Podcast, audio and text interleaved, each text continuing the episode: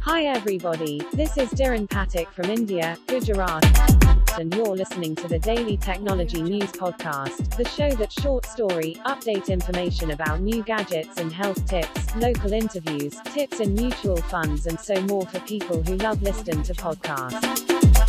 Only on my podcast.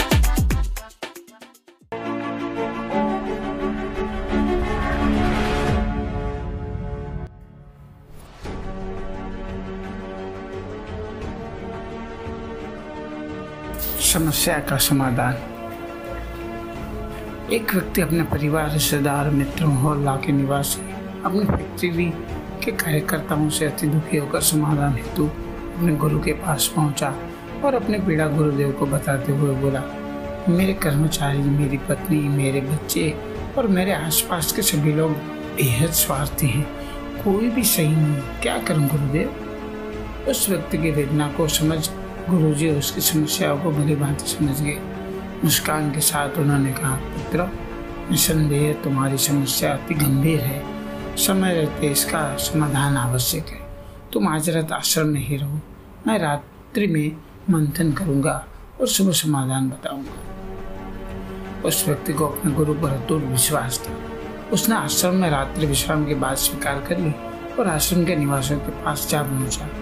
भोर की पूजा अर्चना के पश्चात अपने अन्य शिष्यों की समस्याओं को निपटाकर गुरु जी ने अंत में उस व्यक्ति को अपने पास बुलाया। एक रात आश्रम में बिताने के अनुभव को वह व्यक्ति अपने गुरु को बताने से स्वयं को रोक नहीं सका और बोला, गुरुदेव, आपके आश्रम में भी स्वार्थियों ने अपना डेरा जमा रखा है।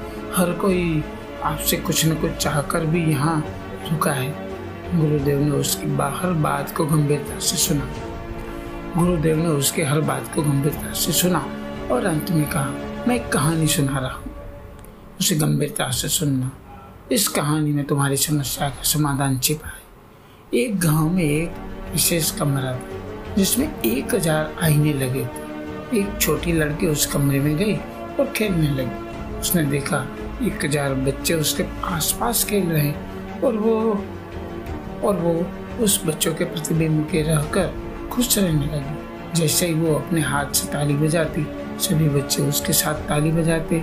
उसने यह सोचा कि यह दुनिया की सबसे अच्छी जगह है और यहाँ वो बार बार आना चाहिए। बच्ची के प्रस्थान के पश्चात थोड़ी देर बाद, बच्ची के प्रस्थान के पश्चात थोड़ी देर बाद इसी जगह पर एक उदास आदमी कहाँ से आया?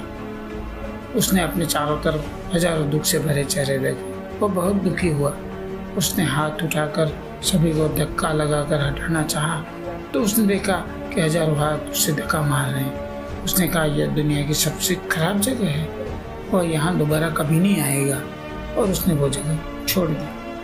ठीक इसी तरह यह दुनिया का एक कमरा है जिसमें हज़ारों शीशे लगे जो कुछ भी हमारे अंदर भरा होता है, वही प्रकृति हमें लौटा देती है। संसार हमें अपने मन के अनुरूप ही दिखता है, इसलिए अपने मन और दिल को साफ़ रखें।